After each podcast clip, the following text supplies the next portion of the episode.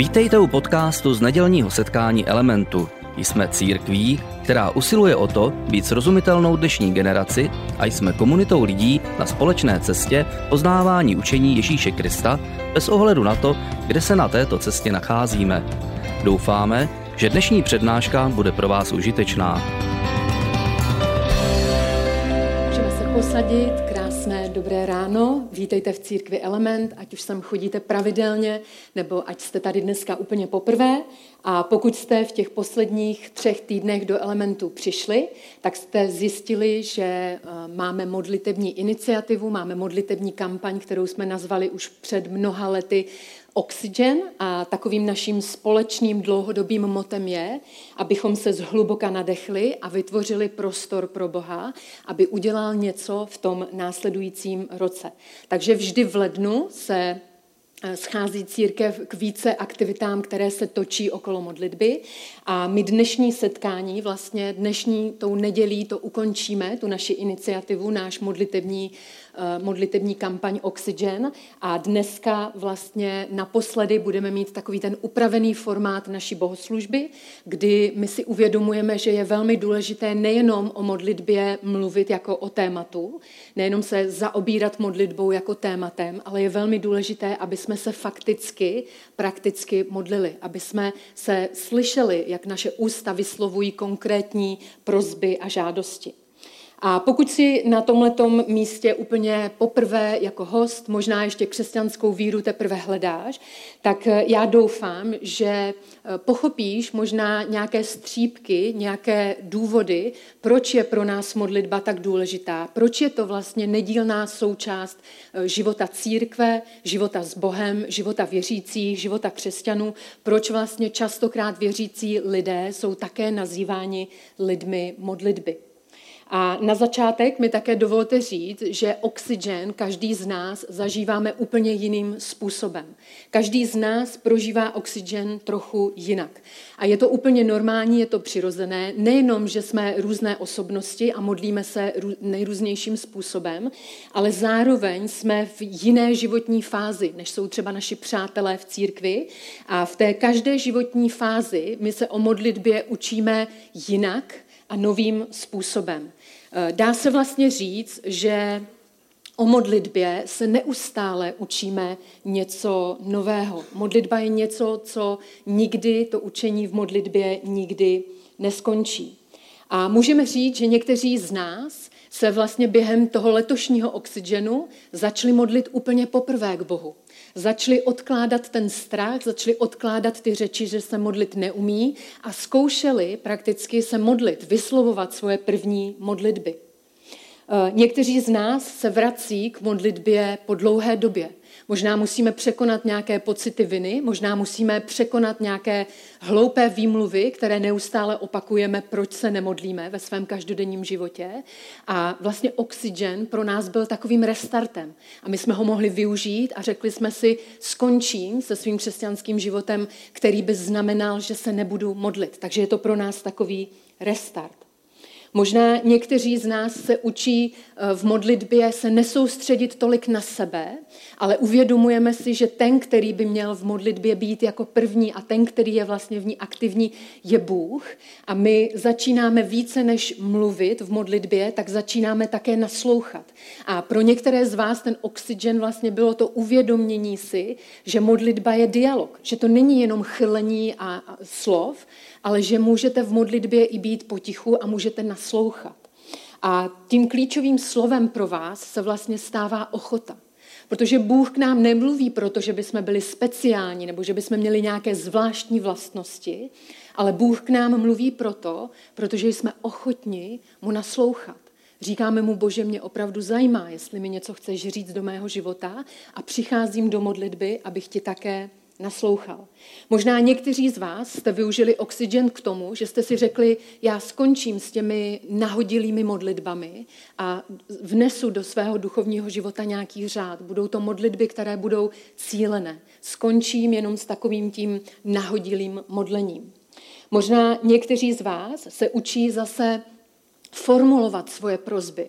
Eh, my jsme se během jedné neděle s Lukášem učili v té Ježíšově škole modlitby, abychom byli přesnější v tom, o co Boha žádáme. Takže ten oxygen, který dneska eh, zakončujeme a který vlastně tři týdny pro nás byl takovou připomínkou, že se modlíme a chceme dávat modlitby větší prostor, tak pro některé z nás to znamenalo to, že jsme lépe vyslovovali své modlitby, že jsme je lépe a přesněji formulovali. Říkali jsme Bohu, říkali jsme Ježíši, co chceme, aby pro nás udělal.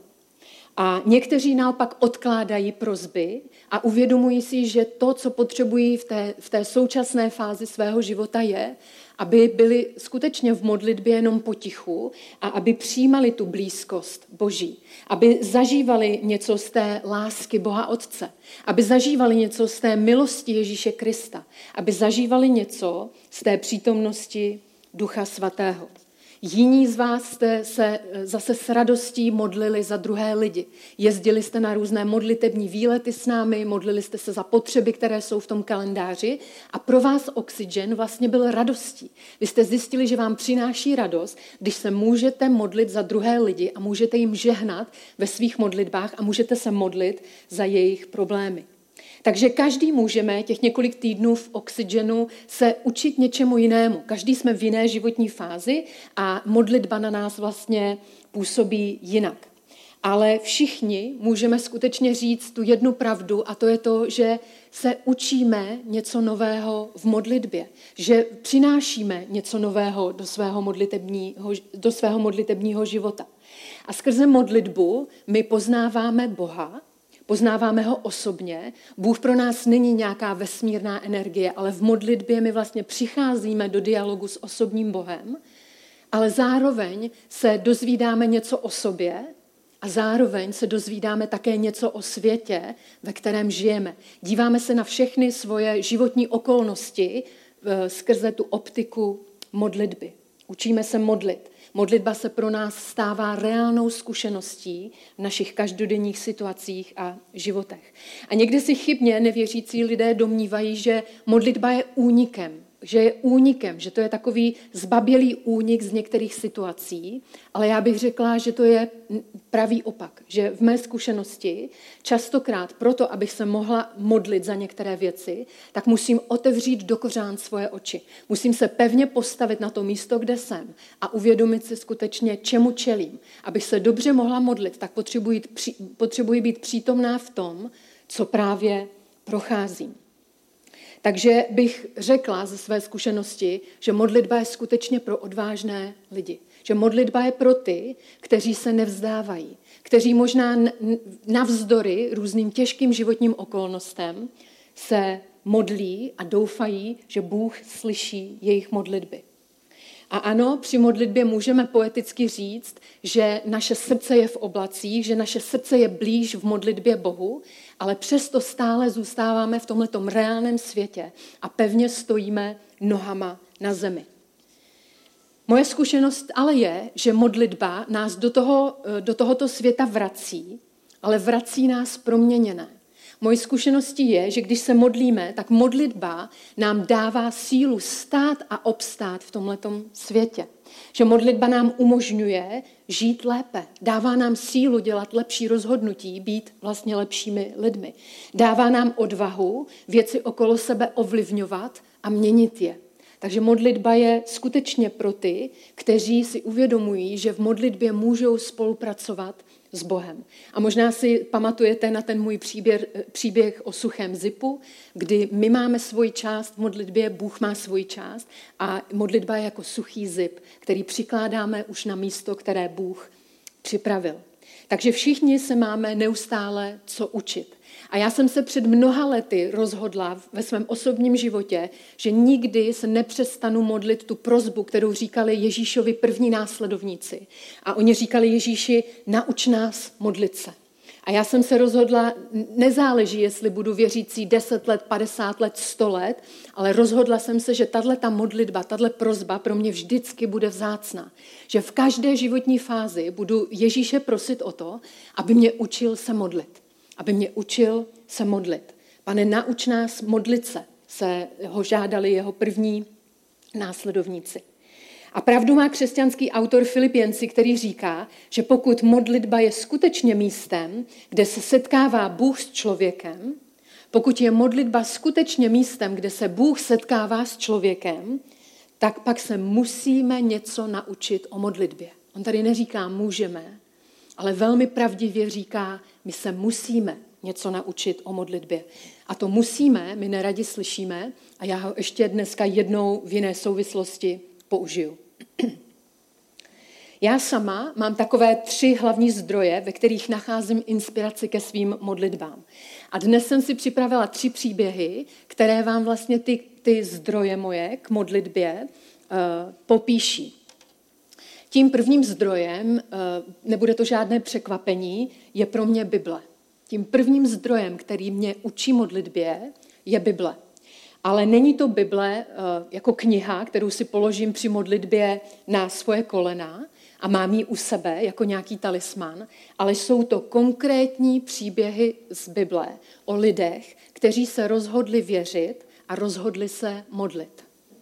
Není to kniha, na kterou bych prostě, v kterou bych spoléhala, ale jsou to konkrétní příběhy v Bibli lidí, kteří se rozhodli, že se budou modlit a že budou věřit. A Bible má mnoho příběhů lidí, jako jsem já a ty, kteří nebyli dokonalí, ale v nějakém momentě svého života se rozhodli, že budou jednat a budou se modlit a budou věřit takovým způsobem, že druzí lidé o nich začali říkat, oni jednají, jako kdyby neviditelného Boha viděli. A takovéhle konkrétní příběhy vlastně formují moji chuť, můj apetit a moji vůli se modlit. Já jsem inspirovaná konkrétními příběhy z Bible.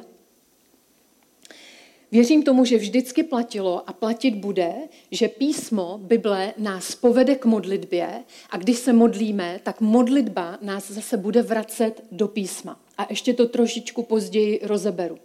Tím druhým zdrojem pro můj modlitební život jsou příběhy, které souvisí s historií křesťanské víry, s církví.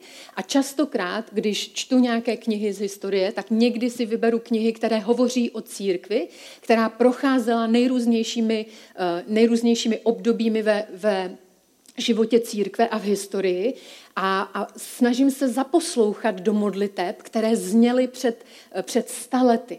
A představuji si, s jakou vírou je vlastně ti lidé v těch jejich situacích eh, vyslovovali, jak je vlastně používali.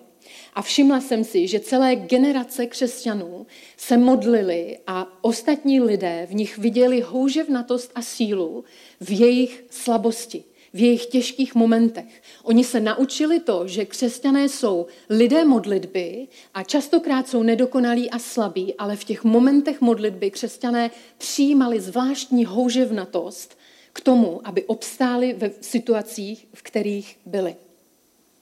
A třetím zdrojem jsou pro mě příklady mých přátel nebo konkrétní případy modliteb v mé rodině. A všechny ty tři příklady k ním se postupně dostanu. A dneska, kdybych měla ještě více zacílit k tomu našemu tématu modlitby, tak bych chtěla říct, že dnes bych chtěla hovořit o modlitbě, kterou v Novém zákoně popisuje Jakub a říká jí, že to je modlitba, která zmůže mnoho. A to jeho prohlášení mnoho z nás četlo a mnoho ho zná a někdy si ho i opakujeme. A Jakub v páté kapitole toho svého listu píše toto prohlášení. On říká, vroucí modlitba spravedlivého dokáže mnoho. Vroucí modlitba spravedlivého dokáže mnoho. A já jsem před malou chvíli řekla, že se inspiruju konkrétními příklady z Bible a Jakub mi tady jde velmi na ruku. Já nemusím listovat a hledat, nebo ani jsem nemusela do té dnešní přípravy hledat žádný příběh, protože Jakub přirozeně pokračuje v té větě a on říká, vroucí modlitba spravedlivého dokáže mnoho a v té páté kapitole přímo mluví o příkladu příběhu ze starého zákona, který se týká Eliáše. A Eliáš byl velký prorok ve starém zákoně, přesto o něm eh, Jakub hovoří jako o člověku, který byl obyčejný, o člověku, který byl jako my. A když se hodlivě modlil, tak nepršelo na zemi tři roky. A když potom prosil o déšť, tak začalo pršet, tak se strhnul ohromný slejvák. A jeho příběh si můžete ve starém zákoně najít a přečíst, ale já bych se vlastně chtěla podívat na to Jakubovo prohlášení o vroucí modlitbě spravedlivého i ve světle, eh, eh, ve světle proroka Eliáše. A když Jakub říká tu, tu větu vroucí modlitba spravedlivého dokáže mnoho, tak já v ní vlastně vidím vždycky tři témata. Vidím v tom ten popis modlitby, vroucí modlitba, potom v ní vidím ten popis modlitba spravedlivého a potom v tom prohlášením vidím modlitba, která může mnoho. A vždycky jsem si říkala, zastavovala jsem se u toho modlitba spravedlivého. A říkala jsem si, je to podmínka, je to podmínka, že modlitba spravedlivého, vroucí modlitba spravedlivého může mnoho. A ti z vás, kteří čtou nový zákon, tak víte, že apoštol Pavel například v Římanům říká, že není nikdo spravedlivý, že každý nějakým způsobem se vzdálil od boží slávy, od dokonalého Boha. A Pavel říká, není nikdo spravedlivý, není nikdo. A já si vždycky říkám, tak pokud modlitba spravedlivého, tak kdo je vlastně ten spravedlivý člověk? Můžu já být tím spravedlivým člověkem? Kdo se vůbec může nazývat spravedlivým člověkem? A ve starém zákoně vidíme, že častokrát lidé spravedlnost spojovali s dobrými skutky. To je vlastně kontext starého zákona. Ale i ve starém zákoně vidíme střípky, které se týkají víry a spravedlnosti. A když, když například nový zákon hovoří o Abrahamovi, o člověku, o kterém čteme v první knize starého zákona v Genesis, který je nazván praotcem víry, člověkem, který si víru osvojil, která víru, která zdomácnila v jeho životě, tak se o něm zmiňuje nový zákon jako o člověku, který uvěřil Bohu a tomu bylo počítáno za spravedlnost. Když bychom listovali dále novým zákonem, tak narazíme, do, eh, narazíme na knihu Židům, kde především jedenáctá kapitola se věnuje spravedlnosti z víry. A tam vlastně autor knihy Židů říká, že kdo přichází k Bohu, musí věřit, že Bůh je a že odměňuje ty, kdo ho hledají. Ten autor té kapitoly neříká, ti, kteří přicházejí, mohou věřit mohou se učit. Ale on říká, kdo přichází k Bohu, musí věřit, že Bůh odměňuje ty, kteří ho hledají. Že odměňuje ty, kteří ho hledají. A pokud si vzpomínáte na druhý díl Oxygenu, tak my jsme hovořili o vyznání víry, apoštolském vyznání víry, které se církev modlí po staletí, ve kterém vyznáváme, že věříme v jednoho Boha, věříme v Otce Všemohoucího, věříme ve stvořitele země i nebe, všeho viditelného i neviditelného. A proč to říkám? Protože víra je podstata věcí neviditelných. Víra, se kterou přicházíme do modlitby, je podstata věcí neviditelných. Víra je zázrak. Víra se rodí působením Ducha Svatého v našem srdce, srdci. Víra je naprostá důvěra, že se stane to, v co doufáme a ona způsobuje, že nepochybujeme o tom, co nevidíme. Eliáš nepochyboval o tom, co neviděl. Eliáš se modlil za, za sucho, modlil se za to, aby mohl přijít déšť a nepochyboval ve svém srdci.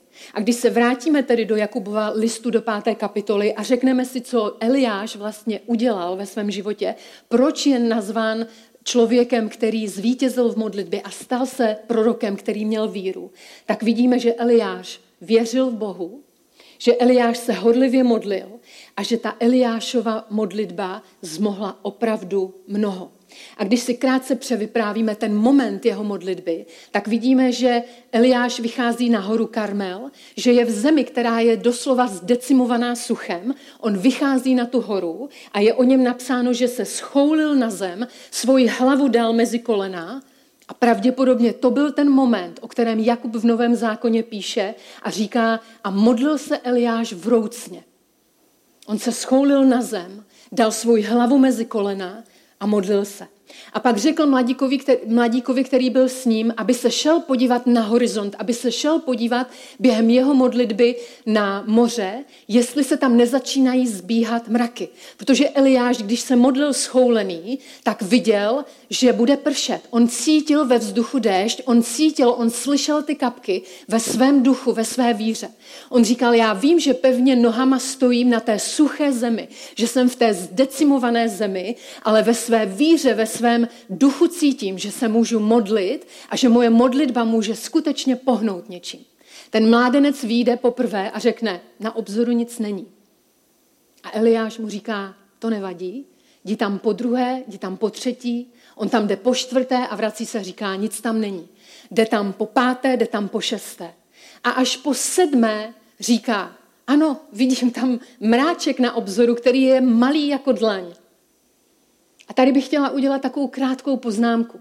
Když se modlíš a nevidíš poprvé žádnou změnu, po druhé, po třetí, po čtvrté, po páté výjdeš, aby se koukl, jestli ta situace se změnila. Pokud nic nevidíš, tak Eliáš je nazvaný otcem víry, prorokem víry proto, protože řekl, nevadí, po šesté ne, nic jsme neviděli, jdi se podívat na ten horizont po sedmé. A ten mladík jde a říká, jo, vidím tam mráček jako dlaň. A my někdy vidíme maličkou změnu v naší situaci a začínáme být cynický a říkáme si, z toho mráčku jako dlaň z toho pršet nebude. Z toho pršet nebude. Ale to nebyl postoj Eliáše. Eliáš se modlil ve víře a říkal, jdi poprvé, jdi po druhé, jdi po třetí, po čtvrté, po páté, po šesté. Furt nic. A mladík šel po sedmé a vidí mrak jako dlaň. A kdyby tam byl nějaký cynik, tak si řekne lidi, tak si řekne, lidi neblázněte. Možná se ti to někdy stalo. Modlil se dlouho za nějakou věc a lidi říkali, neblázni. To prostě Bůh tě neslyší.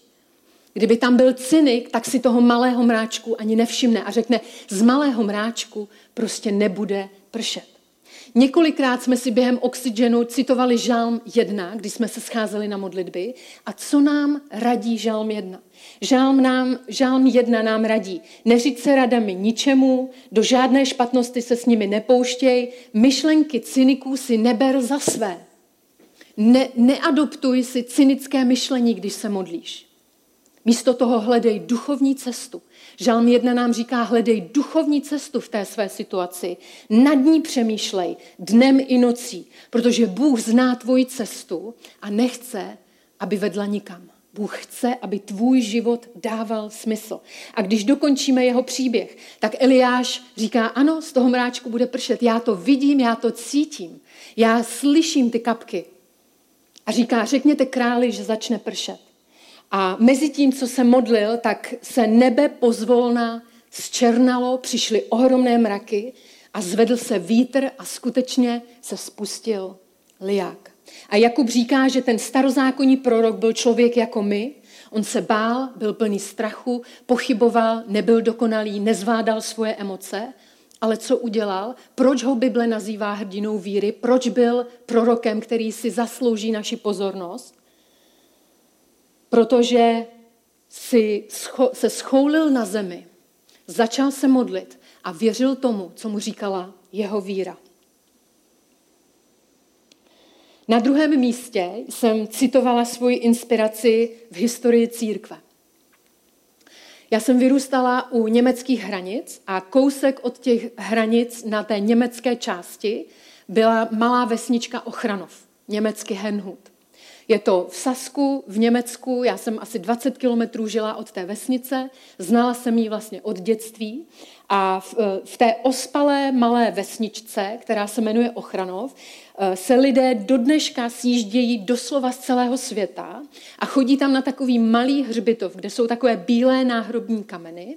A na těch kamenech vlastně jsou různá jména napsaná moravských bratří. A lidé tam chodí a dokonce někteří si lehají na ty náhrobky a snaží se pochopit to hnutí, které se tam dělo v době moravských bratří.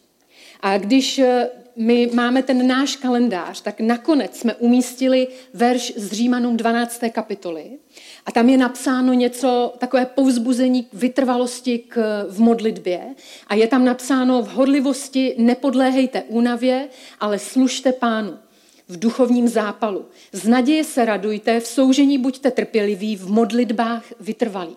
A pokaždé, když čtu Římanům v Novém zákoně, tak eh, se vracím k moravským bratřím, protože ta církev měla přesně tuhle tu vytrvalost. Oni byli vytrvalí v modlitbách. Náš oxygen trval tři týdny a některým lidem se to zdálo moc. Některé naše setkání trvaly 45 minut a někteří lidé se dívali na hodinky a říkali, to je moc na modlitbu.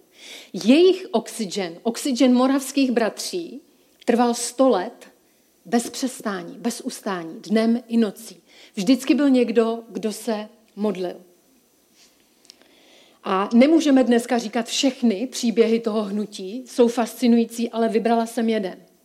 Hrabě Cincendorf, který poskytl útočiště na svém panství moravským bratřím, během svých studijních let jako mladý 16-letý chlapec studoval na univerzitě v Hale a když studoval na té univerzitě, tak zakládal malé modlitební skupiny. Tenhle ten 16, 16-letý hoch zakládal modlitební skupiny.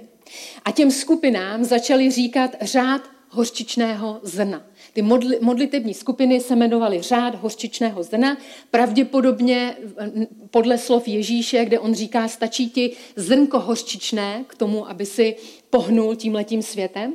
Takže Zinzendorf zakládal tyhle malinké modlitební skupiny studentů a nazývali to řád hořčičného zrna. A Zinzendorf se zavázal společně s těmi svými uh, přáteli k tomu, uh, slíbili takové tři věci. A slíbili v těch modlitebních skupinách, první slib byl, že budou laskaví ke všem lidem, že budou pravdiví vůči Kristu a že budou šířit evangelium po celém světě.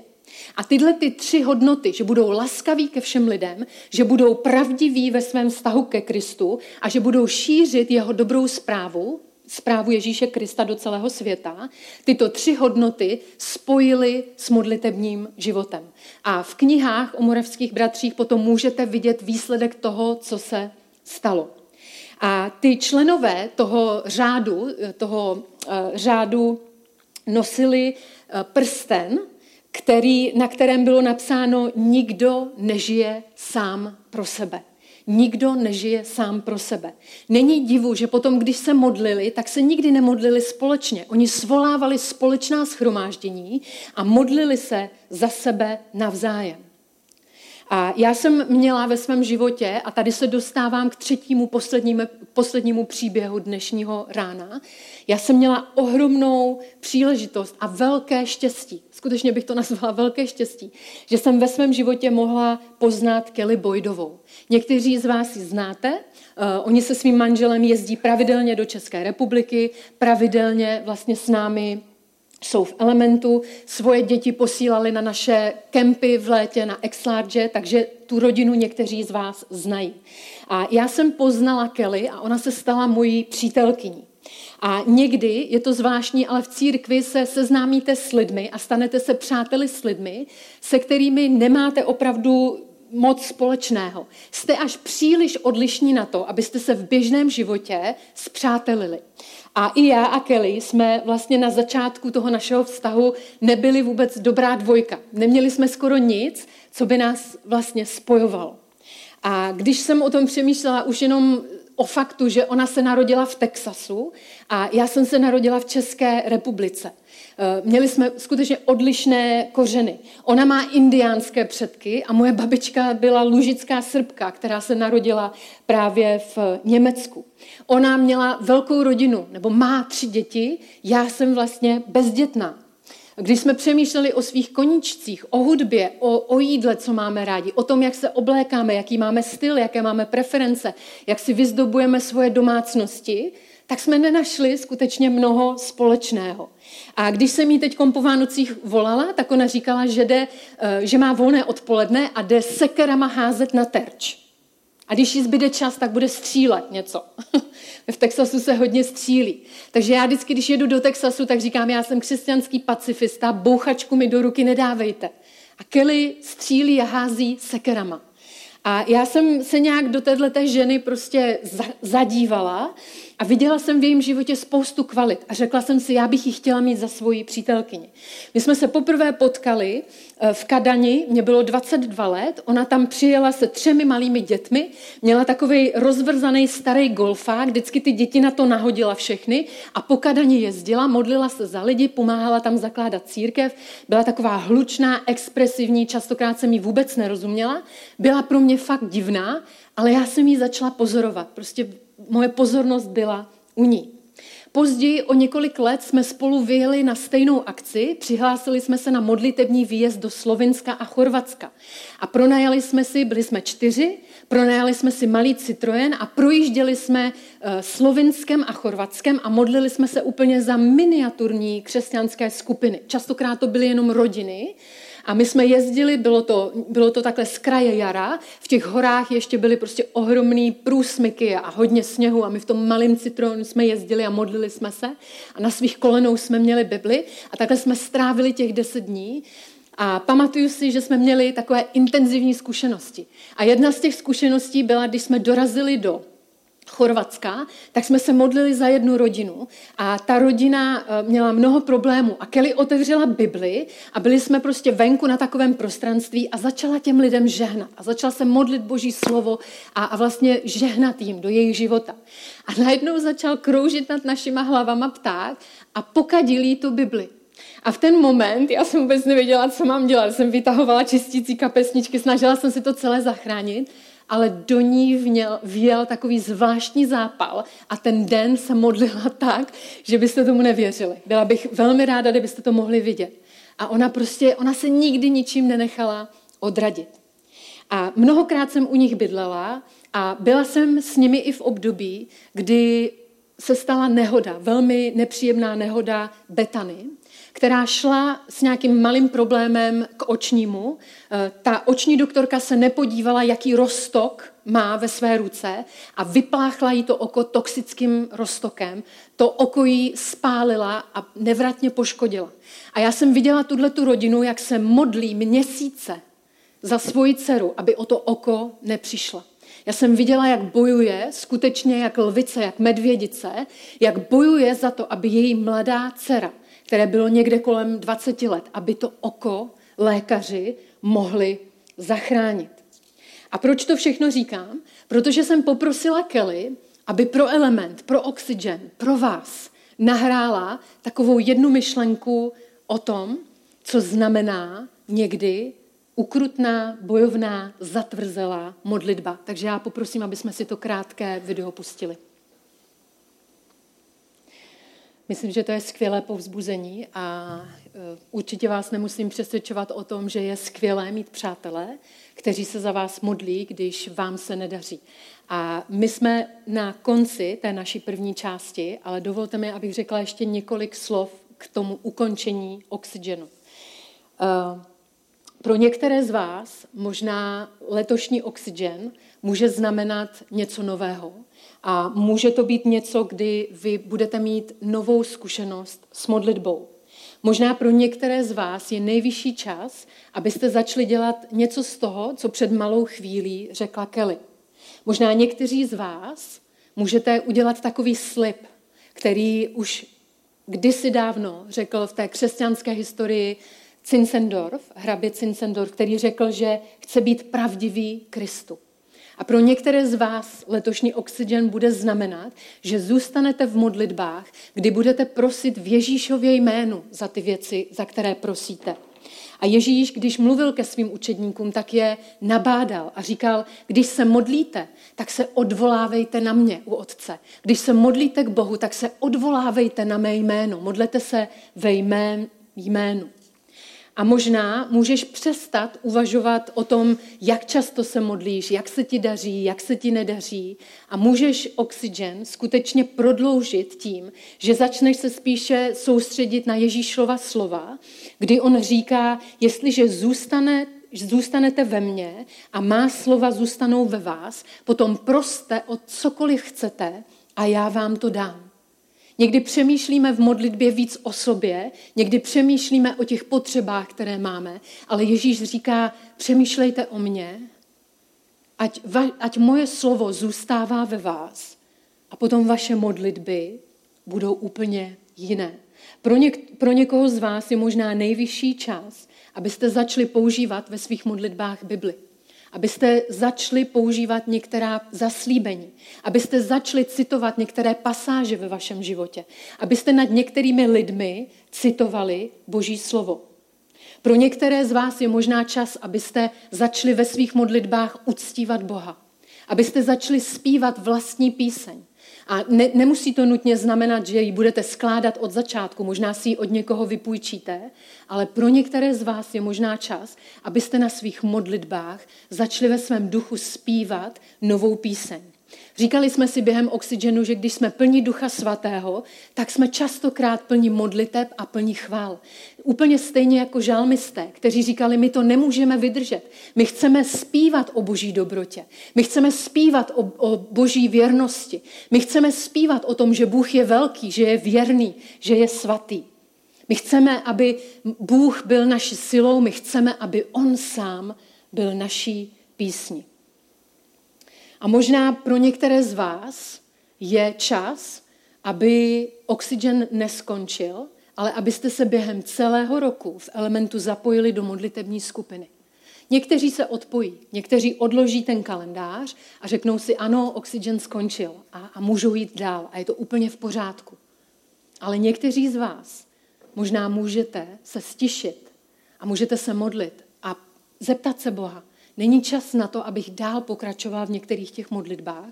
Není čas na to, abych se zapojil celý rok do modlitební skupiny. A já doufám, že Oxygen byl pro vás skutečně takovou iniciativou, která okysličila vaši víru a okysličila váš modlitební život. Snažili jsme se, aby jsme se navzájem nemotivovali vinou ani strachem. My moc dobře víme, že modlit se smíme. My se modlit nemusíme. My se modlit smíme. Protože víme, naše víra nám to říká, že ten, kdo přichází k Bohu, tak Bůh ho odplácí tím, že slyší jeho modlitbu a že ji vyslýchá.